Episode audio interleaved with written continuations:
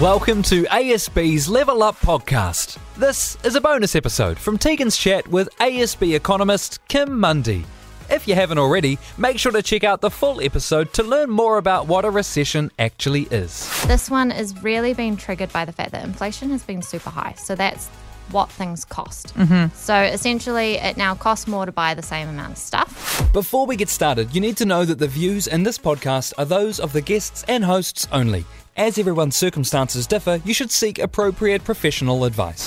From a money perspective, if you could go back in time to your early 20s, what do you wish you knew uh, that you now know? The power of compounding interest. Oh my God, what does that even mean? You need to unpack that, please. So basically, if you start saving as soon as possible, then you earn interest on those savings, and then you earn interest on that interest, and that interest on that interest. So the sooner you start, the faster those savings will increase, Right. like, more over time. So compounding interest is everybody's friend.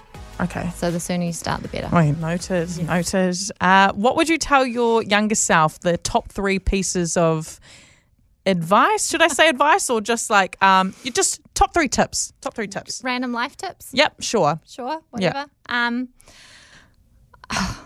just you know, don't worry about too much about what others are doing. I Mm-hmm. think it's really easy to get caught up in what everyone else is doing, especially with Insta and stuff like that. But Keeping up with the just- Joneses. Yeah, Yeah. Just do you.